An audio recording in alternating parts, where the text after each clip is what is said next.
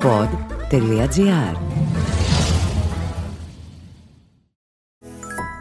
Ήρθαν τα νέα και βελτιωμένα καύσιμα Selvi Power που καθαρίζουν 100% τα κρίσιμα μέρη του κινητήρα για να μεγιστοποιήσουν την απόδοσή του και παράλληλα δίνουν χίλιους επιπλέον πόντους στην All Smart κάρτα σου. Πώς; Μέσω του All Count στο All Smart App που ήρθε και μετράει. Μετράει κάθε λίτρο που βάζεις από τα νέα και βελτιωμένα καύσιμα Selvi Power και μόλις φτάσεις ένα στόχο, σου δίνει αυτόματα χίλιους επιπλέον πόντους Smart. Κατέβασε το All Smart App και ξεκίνα να κερδίζεις ακόμα περισσότερο.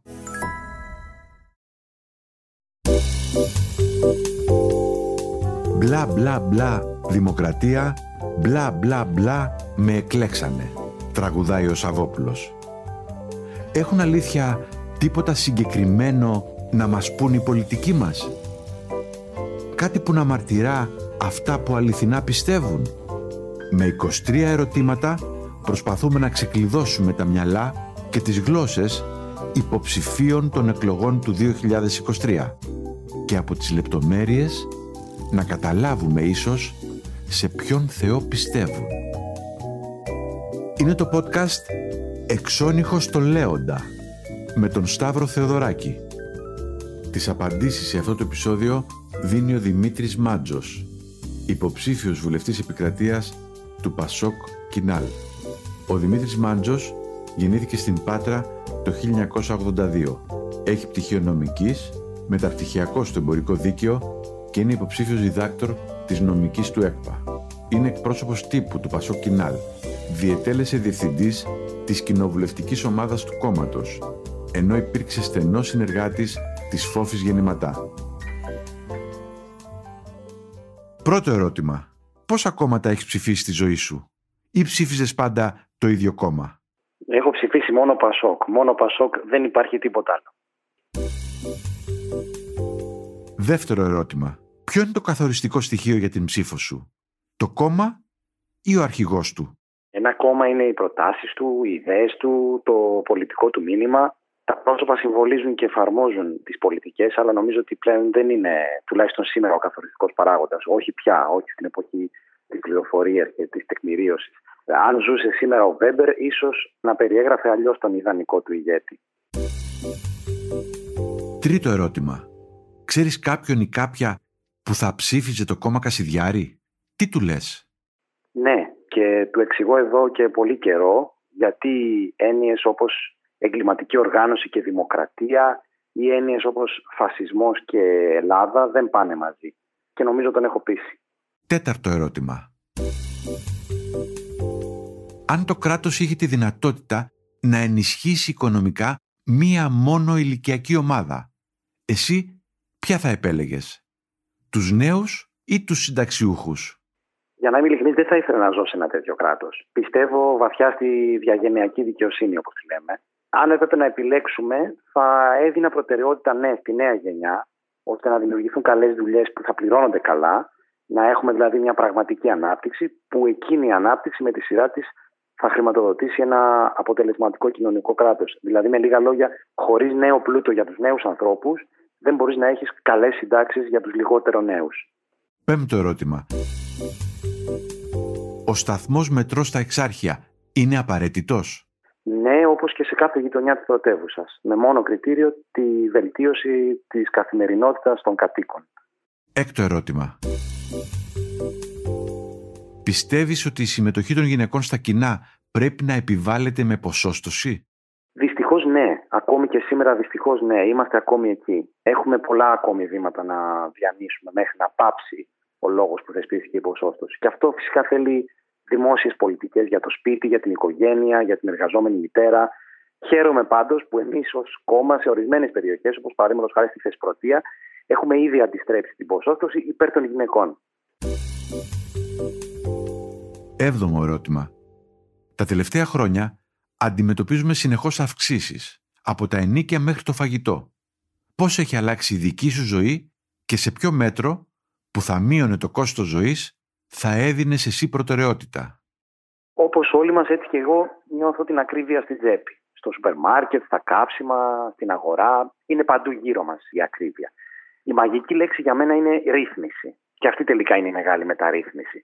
Έλεγχο στην αγορά, ρύθμιση των βραχυχρόνιων μισθώσεων για τα ενίκια, πλαφών στη λιανική τιμή του ρεύματος και φυσικά μια δίκαιη φορολογική πολιτική. Νομίζω ότι φτάνει πια με το μεγάλο συντελεστή ΦΠΑ που επιβαρύνει το ίδιο δυνατούς και αδυνάμους. Μέχρι να έρθει δηλαδή η πολυπόθητη ανάπτυξη, που αν μην γελιόμαστε είναι ο μόνος δρόμος για πραγματική αύξηση μισθών που όλοι τάζουν, μέχρι να έρθει εκείνη η στιγμή πρέπει να δουλέψουμε τουλάχιστον για τη μείωση του κόστους ζωής. Όγδοο ερώτημα. Πότε ήταν η τελευταία φορά που πήγε σε δημόσιο νοσοκομείο, ποια εικόνα θυμάσαι; Πήγα πρόσφατα στο νοσοκομείο Πέδων Αγλαία Κυριακού εδώ στην Αθήνα για ένα κάταγμα που είχε ο γιος μου και φυσικά στον Ερυθρό Σταυρό πάλι στην Αθήνα όπου υπηρετεί επιμελητής εσύ ο αδελφός μου Διονύσης. Αυτό που αποτυπώνεται και έχει αποτυπωθεί στη μνήμη μου και αυτέ τις δύο περιπτώσεις είναι τα πρόσωπα των γιατρών και των νοσηλευτών. Είναι οι πραγματικοί ήρωες της δικής μας καθημερινότητας που μέσα σε αντίξωες συνθήκες και με ελάχιστο εξοπλισμό παρά τις ελλείψεις και τις χαμηλές απολαυές αγωνίζονται για όλους εμάς. Τους χρωστάμε, μας χρωστάμε τελικά, ένα σύγχρονο αποτελεσματικό και δημόσιο σύστημα υγείας. Ένα το ερώτημα τα αναγνωρισμένα διεθνή πανεπιστήμια θα ήταν καλό να έχουν παραρτήματα και στη χώρα μας; Ναι, μη κρατικά, μη κερδοσκοπικά ιδρύματα του εξωτερικού θα μπορούσαν να δραστηριοποιηθούν και εδώ, το έχουμε πει, αλλά πάντοτε με κανόνες, με ρύθμιση, να διασφαλίσουμε δηλαδή την ποιότητα του ακαδημαϊκού έργου. Και φυσικά να δώσουμε ιδιαίτερη έμφαση στη στήριξη της δημόσιας ανώτατης παιδείας. Είμαι και εγώ προσωπικά παιδί του Δημόσιου Ελληνικού Πανεπιστημίου και θέλω να το δω να διατηρεί και να αυξάνει την ποιοτική στάθμη των σπουδών και της έρευνας. Δέκατο ερώτημα. Τα ομόφυλα ζευγάρια πρέπει να μπορούν να αποκτούν παιδιά με τους ίδιους όρους που ισχύουν για τα ετερόφυλα ζευγάρια; Ναι, θεωρώ πως είμαστε πλέον πολύ μπροστά ως κοινωνία, είμαστε πολύ όριμοι και έτοιμοι ως πολίτες να κάνουμε όλα τα αναγκαία βήματα για την ε, εξάλληψη των διακρίσεων της ζωής μας. Το κάναμε και με το σύμφωνο συμβίωσης.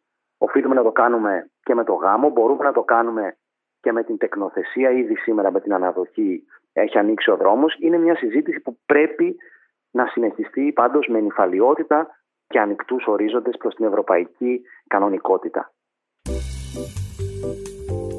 Ενδέκατο ερώτημα. Αν η καλύτερη σου φίλη σου ανακοίνωνε ότι θα παντρευτεί έναν πιστό μουσουλμάνο τι θα τις έλεγες; Να ζήσουν και να ευτυχήσουν, υγιείς και αγαπημένοι. Ήρθαν τα νέα και βελτιωμένα καύσιμα Selvi Power που καθαρίζουν 100% τα κρίσιμα μέρη του κινητήρα για να μεγιστοποιήσουν την απόδοσή του και παράλληλα δίνουν χίλιους επιπλέον πόντους στην All Smart κάρτα σου. Πώς; Μέσω του All Count στο All Smart App που ήρθε και μετράει μετράει κάθε λίτρο που βάζεις από τα νέα και βελτιωμένα καύσιμα Selvi Power και μόλις φτάσεις ένα στόχο, σου δίνει αυτόματα χίλιους επιπλέον πόντους Smart. Κατέβασε το All Smart App και ξεκίνα να κερδίζεις ακόμα περισσότερο. Δωδέκατο ερώτημα. Πιστεύεις ότι πρέπει να συνεχιστεί η επέκταση του φράχτη στον Εύρο ανεξαρτήτως από την βελτίωση των σχέσεών μας με την Τουρκία. Ε, ο φράχτης είναι ένα έργο συμβολικής αλλά και πραγματικής αξίας και καλώς ανεγέρθηκε και επεκτείνεται. Αλλά η φύλαξη των συνόρων είναι προφανώς μόνο η αρχή. Προφανώς είναι αδιαπραγμάτευτη η φύλαξη των συνόρων και στη Στεριά και στη θάλασσα. Αλλά δεν είναι αρκετή. Θέλει πολλή δουλειά στην Ευρώπη, στις διεθνείς συμμαχίες μας, ώστε η χώρα μας να έχει ισχυρή θέση στην ευρύτερη περιοχή. 13ο ερώτημα. Συμφωνείς με τη φράση «Το Αιγαίο δεν είναι ελληνική λίμνη». Είναι ελληνική θάλασσα και ως θάλασσα διέπεται από το διεθνές δίκαιο της θάλασσας. Οπότε κανόνες καλής γειτονίας είναι αυτοί που θα μας δείξουν το δρόμο για το μέλλον στις ελληνοτουρκικές σχέσεις και στις δύο όχθες του πελάγους. 14ο ερώτημα. Έρευνα έδειξε ότι οι περισσότεροι Έλληνες πιστεύουν ότι μπορεί να μην είμαστε τέλειοι, όμως ο ελληνικός πολιτισμός είναι ανώτερος πολλών άλλων πολιτισμών. Συμφωνείς; όσο και να είμαι περήφανος για την ιστορία της χώρας μου, δεν πιστεύω στην ανωτερότητα φυλών, πολιτισμών και χωρών. Όλοι οι άνθρωποι και όλοι οι λαοί είναι ίσοι και έχουν συμβάλει ο καθένας και συμβάλλουν ακόμα και στις μέρες μας στο δικό τους λιθαράκι, στο συναρπαστικό μοσαϊκό της παγκόσμιας ιστορίας. 15ο ερώτημα.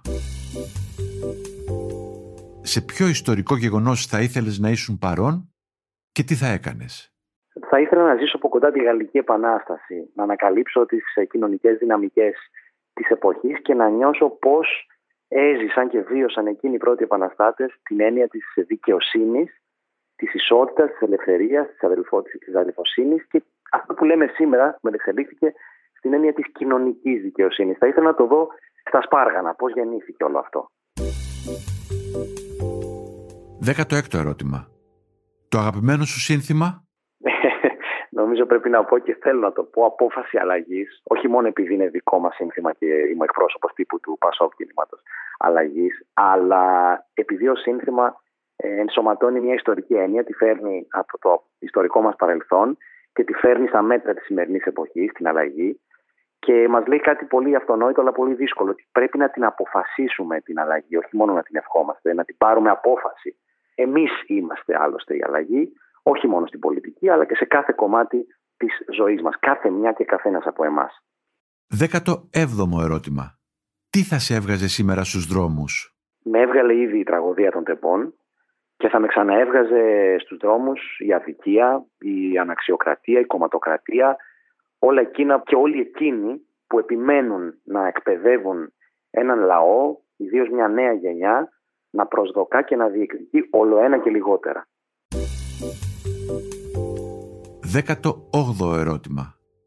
Τι κοιτάς το πρωί μόλις ανοίξεις το κινητό σου; Instagram, email και μηνύματα, ενημερωτικά site; Το Twitter, ίσως λόγω και των αλλεπάλληλων ειδοποιήσεων που βρίσκονται στο κινητό μου, είναι μια εξάρτηση που πρέπει να την ελέγξω φυσικά.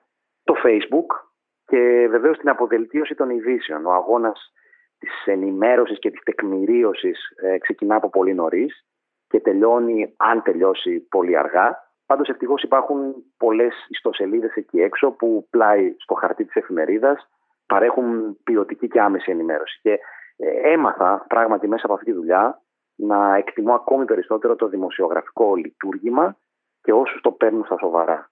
19ο ερώτημα. Τι σε ενοχλεί στα social media? Ε, σίγουρα η τοξικότητα και το μίσος, το σχεδόν πρωτόγονο μίσος. Είναι η ευκολία με την οποία ο αντίπαλος γίνεται εχθρός. Ένας εχθρός που πρέπει να εξαφανιστεί. Ε, και έτσι ένα πληκτρολόγιο γίνεται όπλο, πολύ επικίνδυνο, ε, φωνικό και όλο αυτό πραγματικά με τρομάζει όταν το προβάλλω στην πραγματική κοινωνική ζωή, στην αλήθεια την κοινωνική.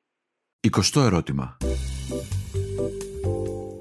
Ποιο θεωρείς ότι είναι το μεγαλύτερο κατόρθωμά σου; Ότι ανέλαβα και έβγαλα κόντρα ρόλους. Ρόλους που αισθανόμουν κόντρα σε μένα, χωρίς να τους αφήσω αυτούς τους ρόλους να με πνίξουν. Ότι δηλαδή προσπάθησα να τους φέρω στα μέτρα μου, χωρίς να τους ακυρώσω προφανώς. Ούτε τους ρόλους, ούτε τον εαυτό μου. Ο Δημήτρης και ο Μάντζος να είναι οι ίδιοι άνθρωποι. 21ο ερώτημα.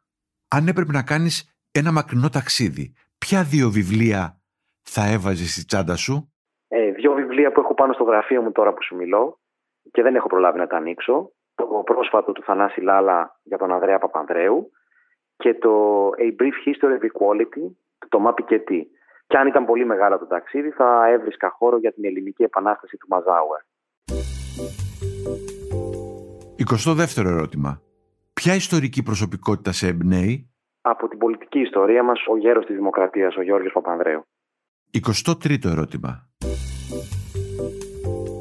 Ποιο ήταν το αγαπημένο τραγούδι σου όταν τελείωνες στο σχολείο και για ποιον κινηματογραφικό ήρωα τρελενώσουν; Μ' αρέσει να μην λέω πολλά από τα υπόγεια ρεύματα, αυτό μου άρεσε τότε. Και αν μπορώ να θυμηθώ καλά, όπως οι περισσότεροι νέοι της εποχής, είχα κολλήσει με το Matrix και το Neo. Και φυσικά λίγα χρόνια μετά με τον Sherlock Holmes στις νεότερες κινηματογραφικές του εκδοχές. Ήταν το podcast «Εξώνυχος στο Λέοντα» με τον Σταύρο Θεοδωράκη. Στο επεισόδιο που μόλις ακούσατε, απαντήσεις έδωσε ο Δημήτρης Μάντζος, υποψήφιος βουλευτής επικρατείας του Πασόκ Κινάλ. Δημοσιογραφική επιμέλεια Μαριάννα Χιονά. Στους ήχους ο Νίκος Λουκόπουλος.